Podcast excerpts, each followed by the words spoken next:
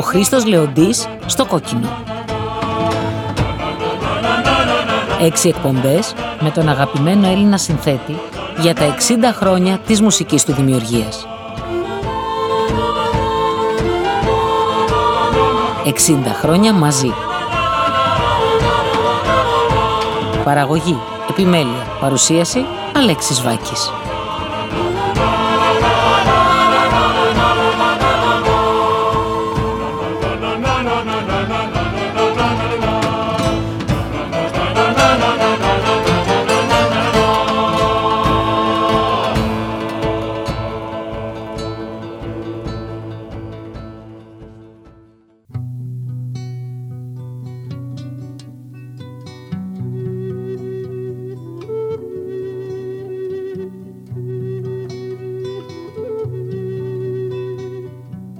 Είστε συντονισμένοι στο κόκκινο, στους 105 και 5.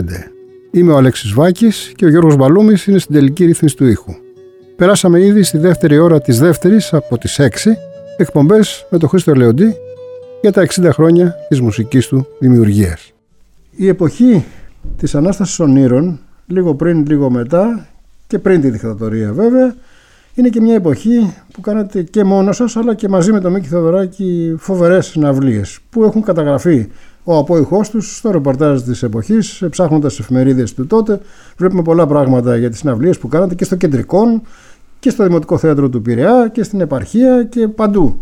Οργώνατε λοιπόν την Ελλάδα με βάση το αξίωμα ότι αυτά τα τραγούδια πρέπει να φτάσουν σε όσο γίνεται περισσότερους. Κάπως έτσι δεν σκεφτόσασταν; Ναι, ήθελα όμως εδώ πριν φτάσουμε σε αυτή τη σκέψη που μου προτείνεις να μιλήσω ε, Εκείνη η περίοδος του 1966 ήταν πολύ δημιουργική και μιας πολύπλευρης δραστηριότητας που είχε απλωθεί και στον κινηματογράφο και στο θέατρο.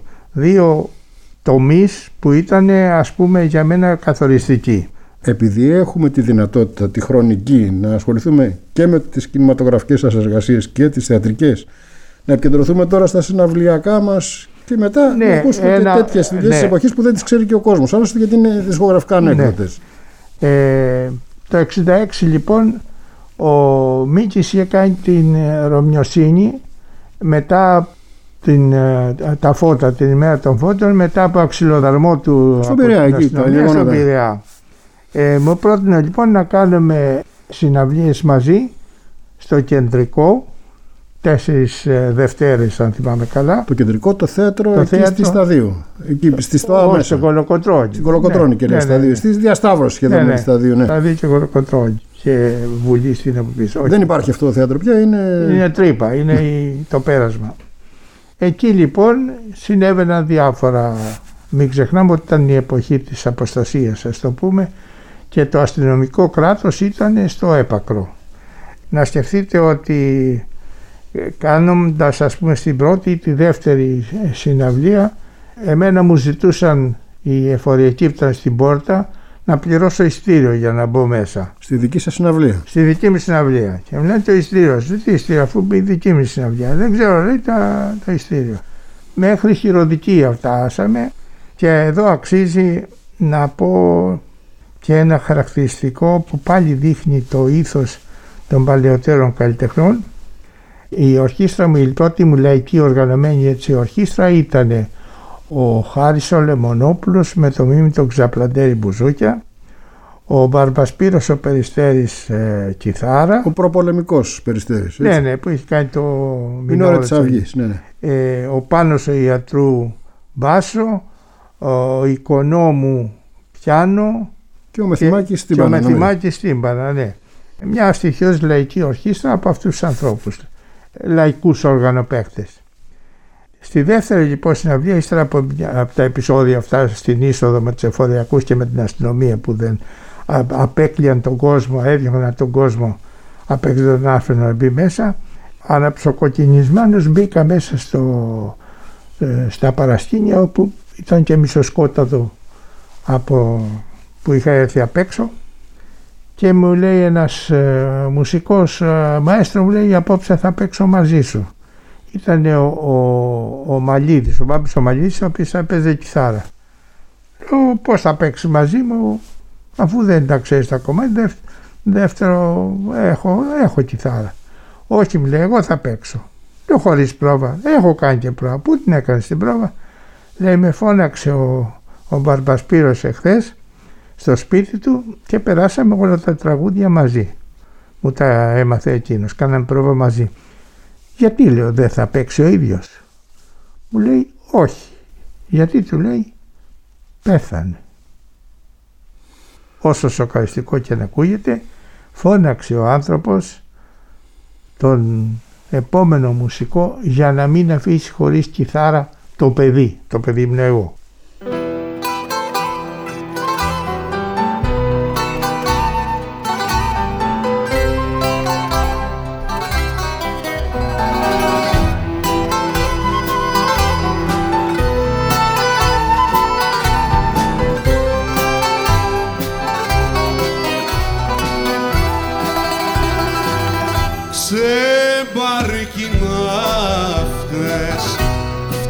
κοιμάται στο κύμα βούρκο στο λιμάνι πάγος το πρωί.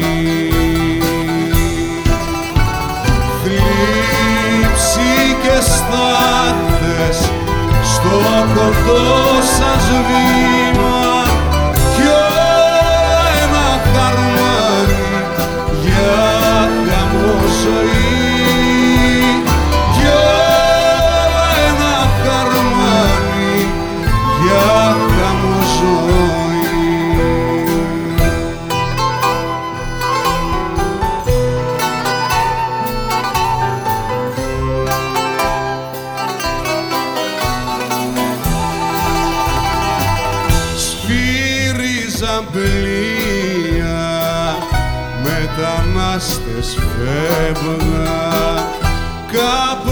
στο λιμό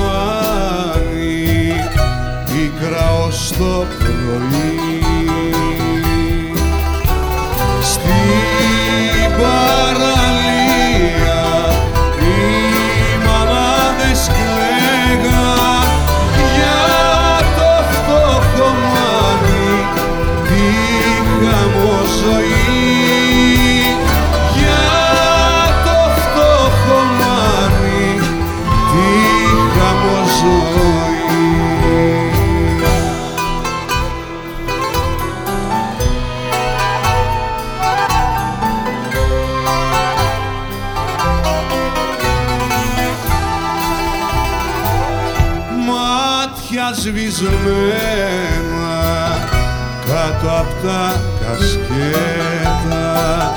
Πίνα στο λιμάνι δάκρυο στο πρωί.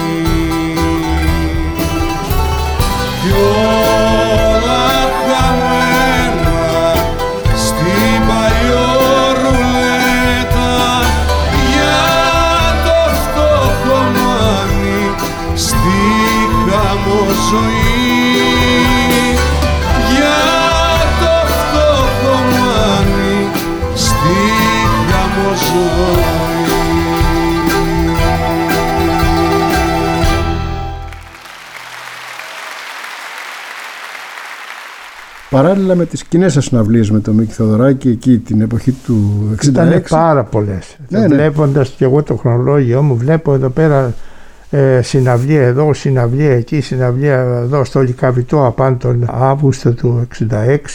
Κάνα άλλες τέσσερις συναυλίες εδώ και στην επαρχία πολλές, στο Ηράκλειο, στο, στο Ναύπλιο, ναι, ναι. Ε, είχαμε κάνει στον Πειραιά, το, το ίδιο, στο Δημοτικό.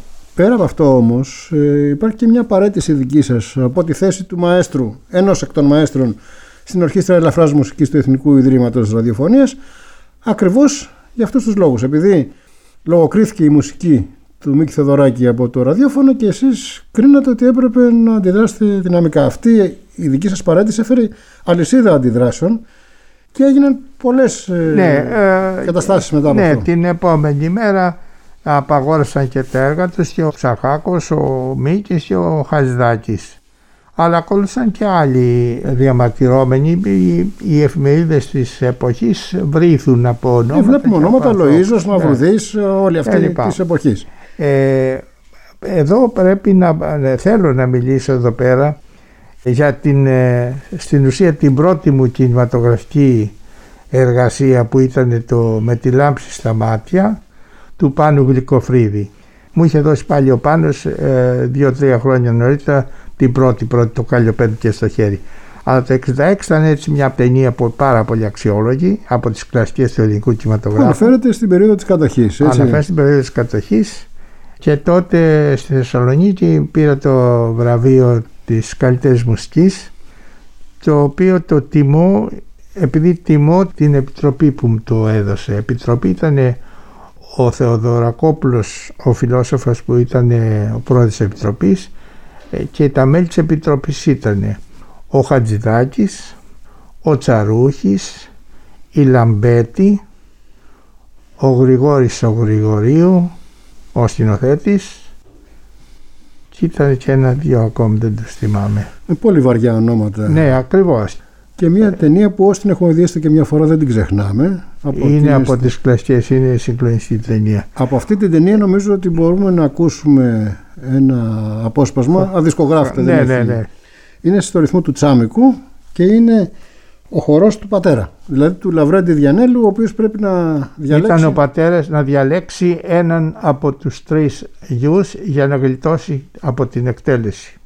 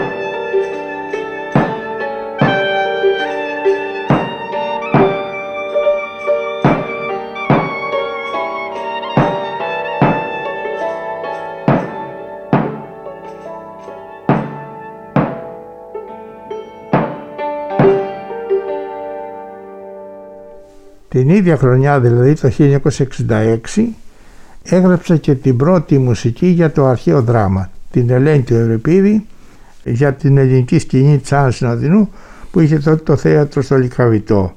Όπως επίσης και ένα έργο «Τον κανόνα και την εξαίρεση» του Μπρέχτ στο θέατρο Διάνα με τον ε, Τάσο Αλκουλή ήταν ο ναι. της εποχής. Η Πόπη Αλκουλή ήταν αυτή που μετέφρασε το κείμενο του Μπρέχτ. Ναι. Να πιστέψω τα χαρτιά μου. Ναι, ναι. Μια και πήγαμε εκεί την κουβέντα, θα ήθελα να ακούσουμε τώρα κάποια αποσπάσματα από αυτή την ε, θεατρική σας μουσική για την εξαίρεση και τον κανόνα του Μπρέχτ. Μια μουσική που παραμένει δισκογραφικά ανέκδοτη σε μια ηχογράφηση που... Τωρινή ηχογράφηση είναι αυτή ως προς τη φωνή. Ως τη φωνή. Ε, κρατάω την ε, ηχογράφηση με τις δύο κιθάρες του 1966 που παίχτηκε που στο θέατρο και τραγουδούσαν ζωντανά Α. οι ηθοποιοί. Σε αυτή την ηχογράφηση λοιπόν με τις δύο κιθάρες παίζουν κιθάρα οι δύο σπουδαίοι δάσκαλοι στην Ελλάδα ο Δημήτρης ο Φάμπας και ο Γεράσιμος Μιλιαρέσης και είναι από τις για να μην πω η μοναδική ίσως και να υπάρχουν και άλλες μουσικές που έχουν παίξει οι δύο μαζί σαν σολίστες. Τη φωνή την έγραψα πριν από δύο-τρία χρόνια. Κάποιος με πήρε τηλέφωνο, μου λέει το όνομά του, Χριστόπουλος μου είπε στην αρχή. Σας λέω, μου λέει τίποτα, όχι λέω. Λέει, έχουμε συνεργαστεί στο θέατρο. Λέω, φίλε μου, έχω κάνει δεκάδες θεατρικά έργα σε 50-60 χρόνια τώρα. Δεν σε θυμάμαι. Μου λέει, ήμουνα, συμμετείχα στο θίασο της παράστασης του Αλκοολής, τον κανόνα και την έκθεση. Χάρηκα εγώ γιατί τα τραγούδια είχαν λιγάκι στη μνήμη μου αλλοιωθεί, δεν τα πολύ θυμόμουν ναι, όλα. Ξεθοριάσεις, ναι, ναι, ναι, ναι, ναι. Είμαι, μου λέτε, Κανέλης λέει είναι το πραγματικό μου όνομα. Και μου λέει είμαι αυτός που τραγουδούσα τα τραγούδια ζωντανά. Και τα οποία μου λέει τα θυμάμαι ακόμα και τα τραγουδάω. Βρήκα την ευκαιρία, του λέω έλα αμέσως εδώ. Μετά από 50 τόσα χρόνια. Μετά από 50 χρόνια. Ήρθε λοιπόν εδώ πέρα ένας συμπαθέστατος ηλικιωμένος πλέον, δηλαδή εξιντάρης ίσως, ναι, κάπου εκεί, ωραία φυσιογνωμία, ωραιότατη φωνή βαριτόνου, μα δηλαδή που θα τον ακούσετε και θα το καταλάβετε και μου λέει μόνο σας παρακαλώ επειδή θα είναι η πρώτη φορά που ηχογραφώ ε, θα ήθελα να μου δώσετε όταν, το, όταν κάνετε τη μίξη να έχω κι εγώ ένα αντίγραφο. Λέω ευχαρίστως. Αφού τέλειωσα λοιπόν την ηχογράφηση, ε, ξεχάστηκα μετά από κάνα χρόνο έκανα τη μίξη εδώ πέρα με τη φωνή του αυτή που θα ακούσετε. Πήρα λοιπόν τηλέφωνο που μου το είχε αφήσει, τον αναζήτησα, μου λέει είμαι ο γιος του, λέω τον πατέρα σου ήθελα.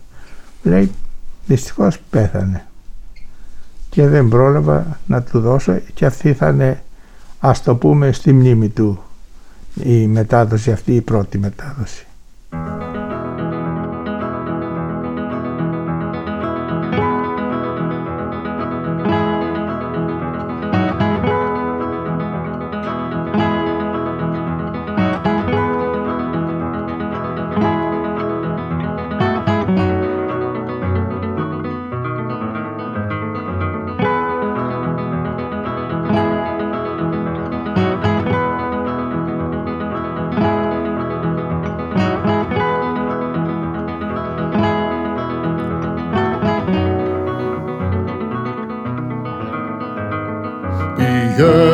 Για την πολιτεία ούρκα. Αδιάκοπα φαδίζω για την ούρκα.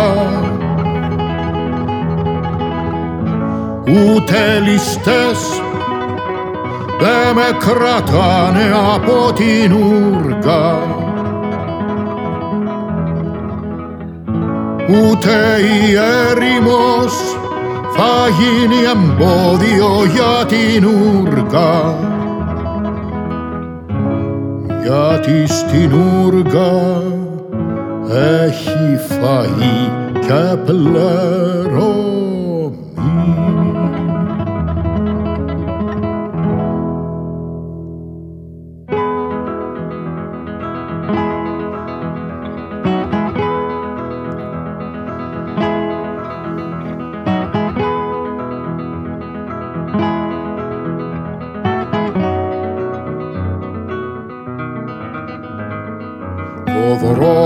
Δύσκολος πολύ είναι για την ούργα. Να αντέξουνε τα πόδια μου ως την ούργα. Ούτε ληστές δε με κρατάνε από την ούργα αλλά στην ούργα έχει ξεκούραση και πλερώμη.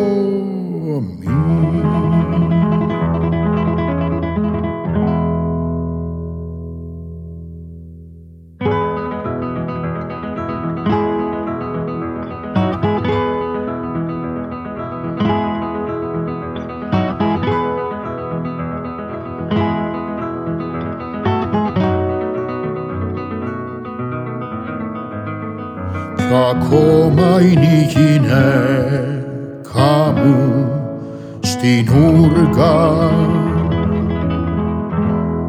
κι ακόμα είναι ο μικρός μου γιος στην ούργα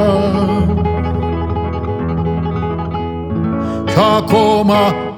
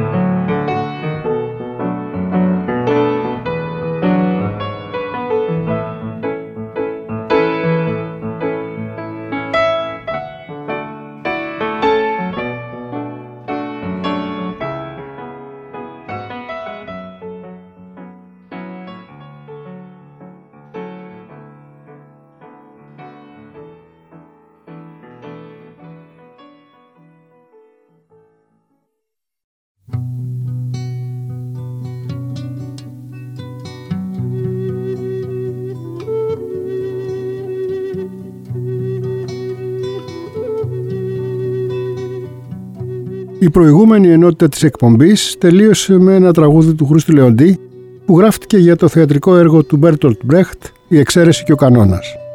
Ας ακούσουμε όμως τον ίδιο το συνθέτη να μας δίνει τα στοιχεία των τραγουδιών από αυτή του τη θεατρική εργασία του 1966, τραγουδιών που ακούσαμε αλλά και που θα ακούσουμε στη συνέχεια. Το πρώτο από τα τρία τραγούδια του Μπρέχτ του δίνω τον τίτλο «Πηγαίνω για την πολιτεία Ούργα». Τη μετάφραση την έχει κάνει η Πόπη Αρκουλή και ο Χρήστος Κανέλης είναι ο ηθοποιός που τα τραγουδούσε και τότε.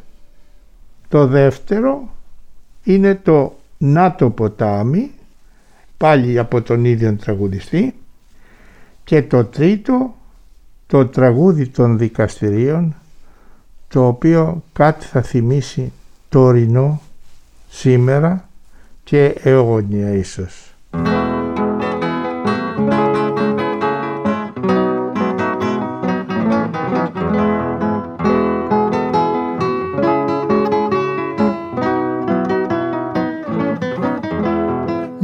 το ποτάμι για να το περάσεις με το κολύμπι ο κίνδυνος μεγάλος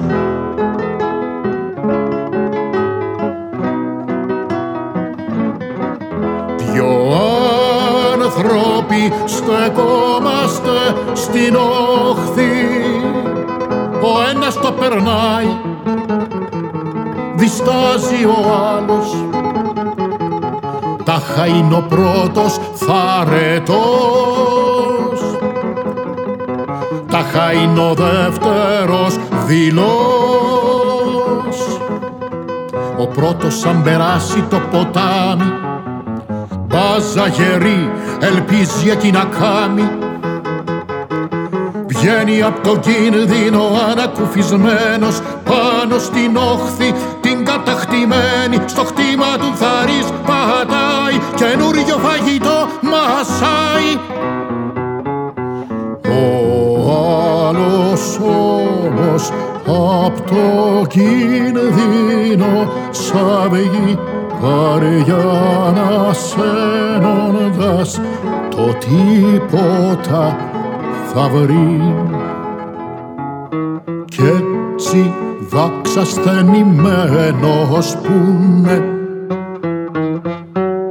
καινούργοι κίνδυνοι τον καρτερούνε τα χακι δυο τους είναι αντριωμένοι να είναι κι οι δυο τους μυαλωμένοι λες.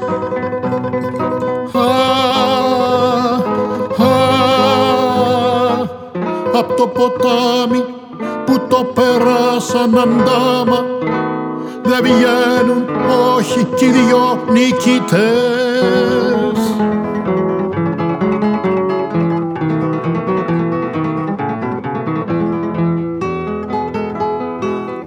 Εγώ και εσύ και το εμείς δεν είναι ένα. Εμείς νικάμε, μα εσύ, εσύ νικάς σε μένα Εμείς νικάμε, μα εσύ, εσύ νικάς σε μένα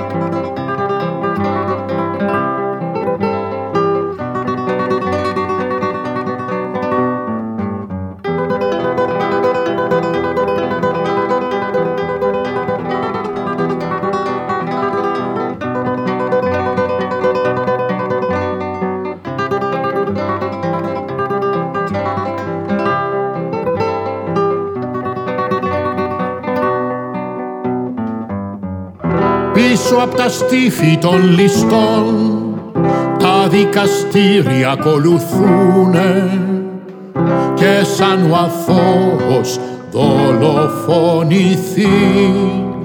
Οι δικαστές μαζεύονται πάνω από αυτόν και τον καταδικάζουν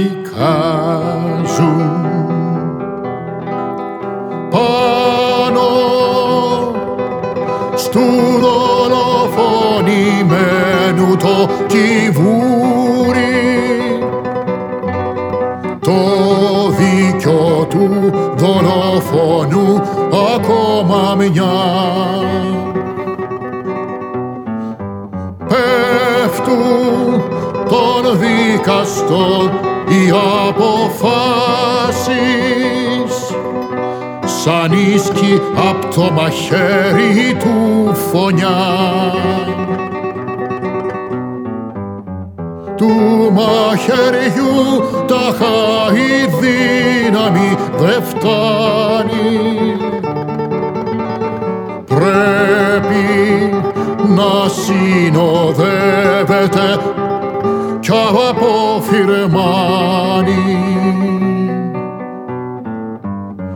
Για είδες τα όρνια πως πετάν τα που πάνε τα διώχνει από την έρημο η πείνα. Τα δικαστήρια θα τους δώσουνε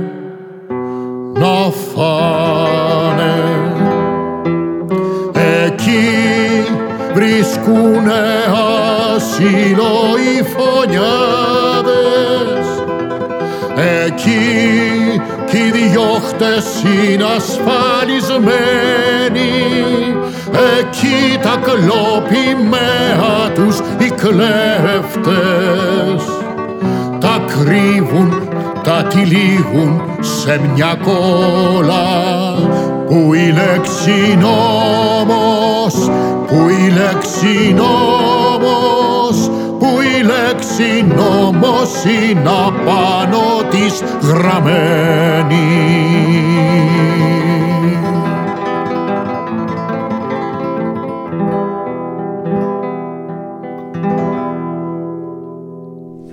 Με την άδειά σας θα περάσουμε σε μία ακόμα θεατρική σας δουλειά για την οποία ξέρουμε ότι υπάρχει τουλάχιστον ένα πολύ όμορφο τραγούδι που γράψατε για αυτή την παράσταση για τη συναναστροφή της Λούλας Αναγνωστάκη ένα τραγούδι που έγινε με λόγια της Κοστούλας Μητροπούλου και πολύ αργότερα το βάλατε στις παραστάσεις και μάλιστα στην έκδοση σε CD γιατί δεν χώραγε και στο βινίλιο αλλά αυτό είναι μια άλλη ιστορία. Τι ήταν λοιπόν η συναναστροφή και πώς προέκυψε αυτό το τραγούδι που θέλω να το ακούσουμε; Η συναστροφή ήταν έργο της Λούλας Αναγνωστάκη που το έκανε ο Λεωνίδας Τριβιζάς, ο σκηνοθέτης, στο Εθνικό Θέατρο και ήταν και η πρώτη μου συνεργασία με το Εθνικό Θέατρο το 1966 με αυτό το έργο. Ε, ήταν και μια ευκαιρία τότε να γνωρίσω τον Μινωτή και τον Βενέζη. Ο ένας ήταν ε, καλλιτεχνικός διευθυντής, ο άλλος διοικητικός διευθυντής, τώρα δεν θυμάμαι ακριβώς. Μάλιστα ψιλοτσακώθηκα και με τους δύο και σκόθηκα και έφυγα, διότι τέλος πάντων δεν είναι τώρα Την είχατε πάντως εύκολη την παρέτηση ναι, στο ε, τσεπάκι. Μετά από παρέ... Ναι, γιατί ε, μερικά πράγματα σε έφυγαν, να το ναι, πούμε. και δεν σηκώνει και Θέλανε να κάνει κανείς κάτι άλλο. χρήματα από τους μουσικούς. Λέω κόψτε από μένα. Όχι μου λέει από μένα, τα οποία ήταν ελάχιστα τότε. 5.000 δραχμές θα έπαιρνα ας πούμε. Λέω σας κόψω ένα χιλιάρικο, κόψτε τα από μένα. Όχι λέει από τους μουσικούς. Λέω δεν μπορώ εγώ να κόψω από να πω στους μουσικούς να Τέλος πάντων κάτι τέτοια πράγματα που δεν μου είχαν κάνει καλή εντύπωση. Τότε και σκόρκα, λέω βρέστε άλλον, εγώ δεν κάνω. Έτσι ύστερα από παρέμβαση του Τριβιζά επανήλθα και ηχογράφησα. Ένα τραγούδι ήταν όλο και όλο. Το τραγούδι πάντως το τραγούδισε Ο... περίπου 10 χρόνια μετά, ο Μανώλης Μητσιάς. Ναι. Και ο ήχος της ορχήστρας είναι ο ήχος της δεκαετίας του 70 βέβαια, αλλά αυτό είναι φυσιολογικό όταν δει κανείς την εξέλιξη μέσα στον Στην εποχή που ηχογραφούσε.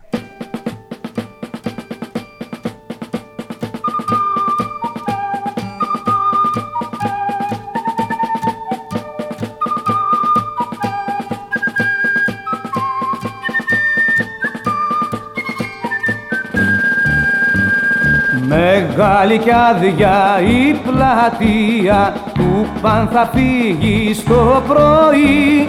Άσπρο το χιόνι κάμαρα κρύα του παν θα χάσει στη ζωή. Άσπρο το χιόνι κάμαρα κρύα του παν θα χάσει στη ζωή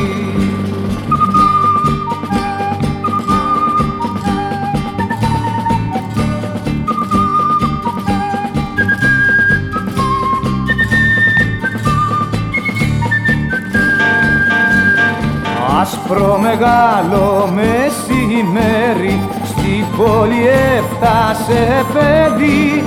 Δεν του δώσε κανείς το χέρι άσπρο χιόνι και σιωπή. Δεν του δώσε κανείς το χέρι άσπρο χιόνι και σιωπή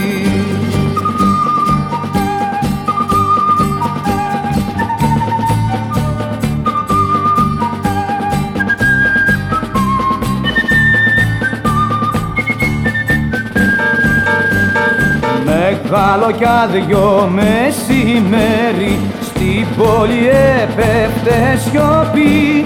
Έστησε ο θάνατος καρατέρι. Δίκια του όλη η ζωή. Έστησε ο θάνατος καρατέρι. Δίκια του όλη η ζωή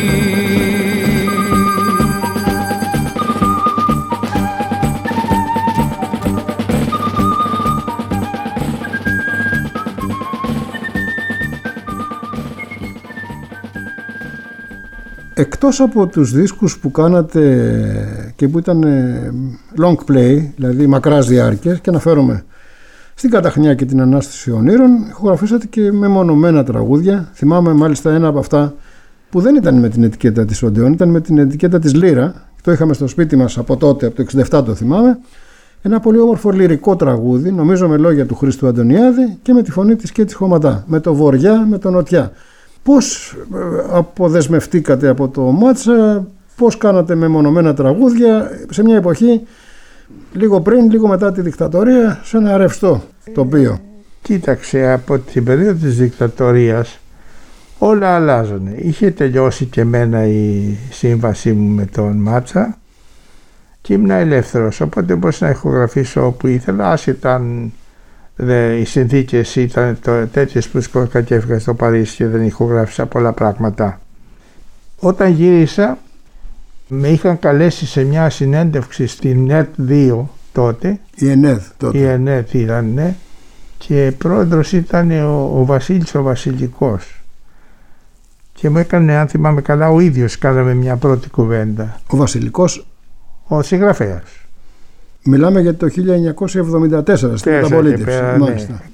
Μια εκπομπή μου έκανε και ζήτησα να μεταδώσουμε το Πούνα Χωρεστόνιο. Φέρα ένα δίσκο ο οποίος ήταν, ο μισός ήταν χαραγμένος με πρόκες και ο άλλος μισός είχαν κολλήσει τσιρότα απάνω για να μην μεταδίδεται. Και ζήτησα δημόσια, δεν είχα και εγώ το δίσκο, αν, το, αν μας ακούει κανείς και έχει και του περσεύει ένα τέτοιο δίσκος, τον παρακαλώ ας μου τον φέρει για το αρχείο μου τουλάχιστον.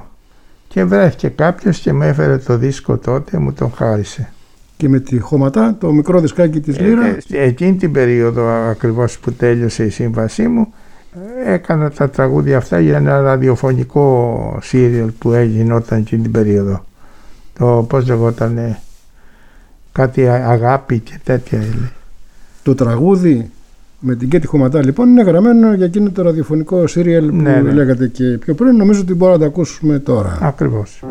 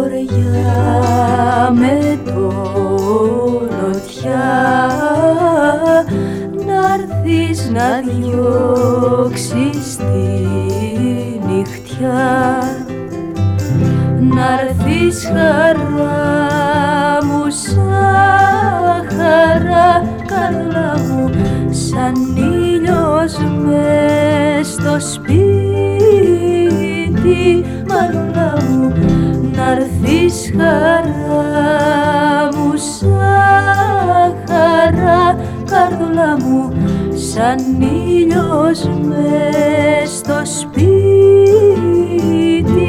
μανούλα μου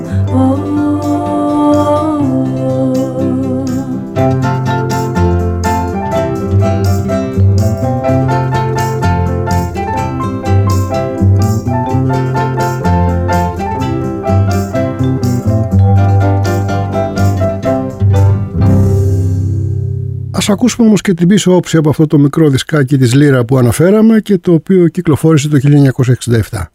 Σε στίχους και πάλι του Χρήστου Αντωνιάδη, η Κέτη Χωματά τραγουδά «Σε προσμένο».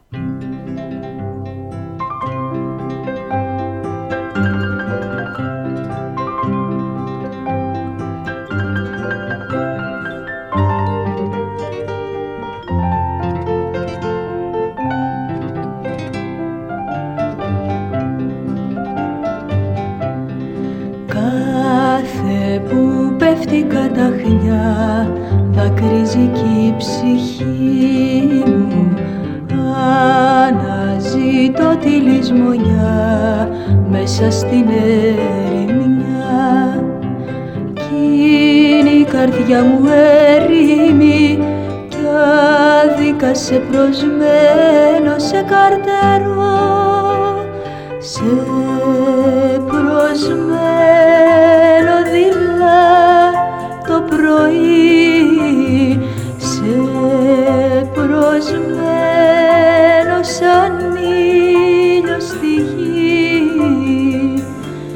σε προσμένο να'ρθείς σαν βροχή σαν αγέρι και σαν αστραπή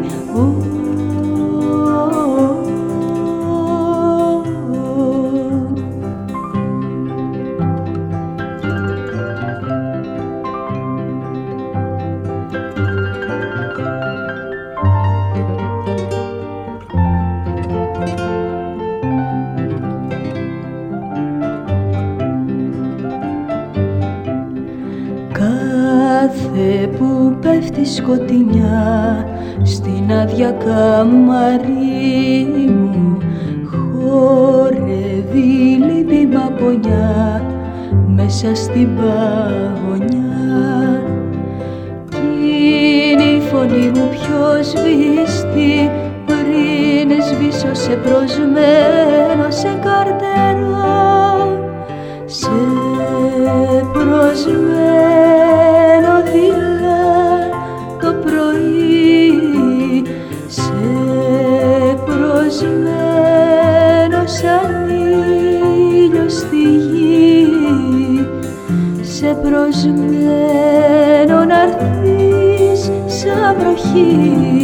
σαν αγέρι και σαν αστραπή.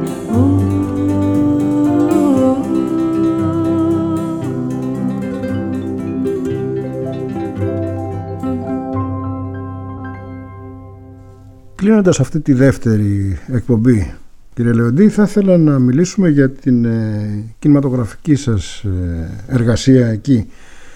66, 67, 68 μεταξύ Αθηνών και Παρισίου. Τα χαρτιά μου λένε ότι έχετε γράψει τουλάχιστον για τέσσερις ταινίες Το 68 έκανα τέσσερις ταινίες. Ήταν ε, το 66 έκανα την, τη λάμπη στα μάτια του Οικοφρύβη το 68 έκανα μία εγγλέζικη το Cry in the Wind. Κραυγή στον άνεμο ας πούμε. Κραυγή στον άνεμο ενός... Άντωνι Χέλλερ ναι. λένε τα χαρτιά μου έτσι. Ο Άντωνι Χέλλερ ήταν ο σκηνοθέτης της ταινίας Κραυγή στον άνεμο με τη Φλόρα Ρόμσον την Παξινού ας πούμε της Αγγλίας και τον Έζερ από τους δικούς μας ας το πούμε. Έκανα επίσης την επιστροφή της Μύδιας σε σενάριο του Αλέξη Παύνη, το Έλληνα συγγραφέα που ζούσε στη Σοβιετική Ένωση τότε, που είχε κάνει το νησί της Αφροδίτης, ε, οθεσία Τζον Κρίστιαν και πρωταγωνίστρια ήταν η Αλέκα Κατσέλη. Είχα κάνει ώρα της οργής με τον Γρηγόρη το Γρηγορίου και, ραντεβού με μια και ανάγνωστη. ραντεβού με μια ανάγνωστη με τον Βασίλη τον Γεωργιάδη και η πρώτη συνεργασία με τα και δεν είχα κι άλλη συνεργασία με το γραφείο Δαμασινός Μιχαηλίδης με τον Μιράτ, τον Γιάννη Βόγλη και την Έλληνα Ναθαναήλ. Από αυτές τις ανέκδοτες δισκογραφικά μουσικές σας τι θα ακούσουμε σήμερα; Να ακούσουμε κάτι από την επιστροφή της Μύδιας. Είναι ένα τραγούδι με τη φωνή του Μιχάλη Βιολάρη. Μπράβο, το όμορφο κόσμο χάρισες και σε στίχους του, του Αλέξη Πάρνη.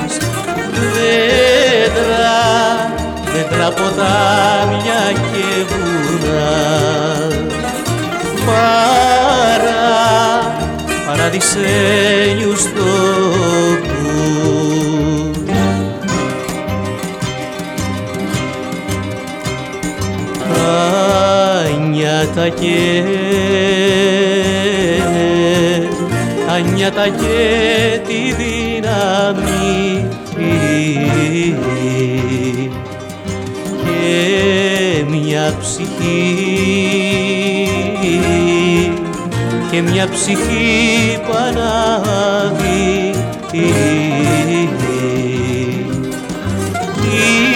είναι, είναι τιμόνι και πανή. Στα καράβι. Είναι, είναι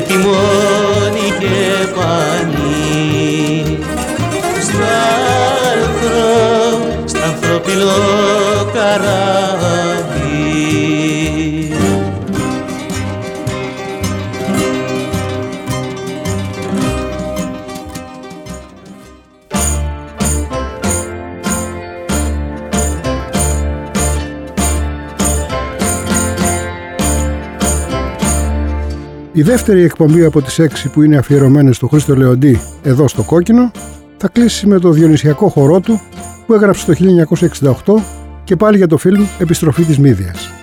Η τρίτη εκπομπή θα μεταδοθεί το επόμενο Σάββατο την ίδια ώρα. Από τον Χρήστο Λεοντή, τον Γιώργο Μπαλούμη που ήταν στη ρύθμιση του ήχου και μένα τον Αλέξη Βάκη, γεια σας και χαρά σας.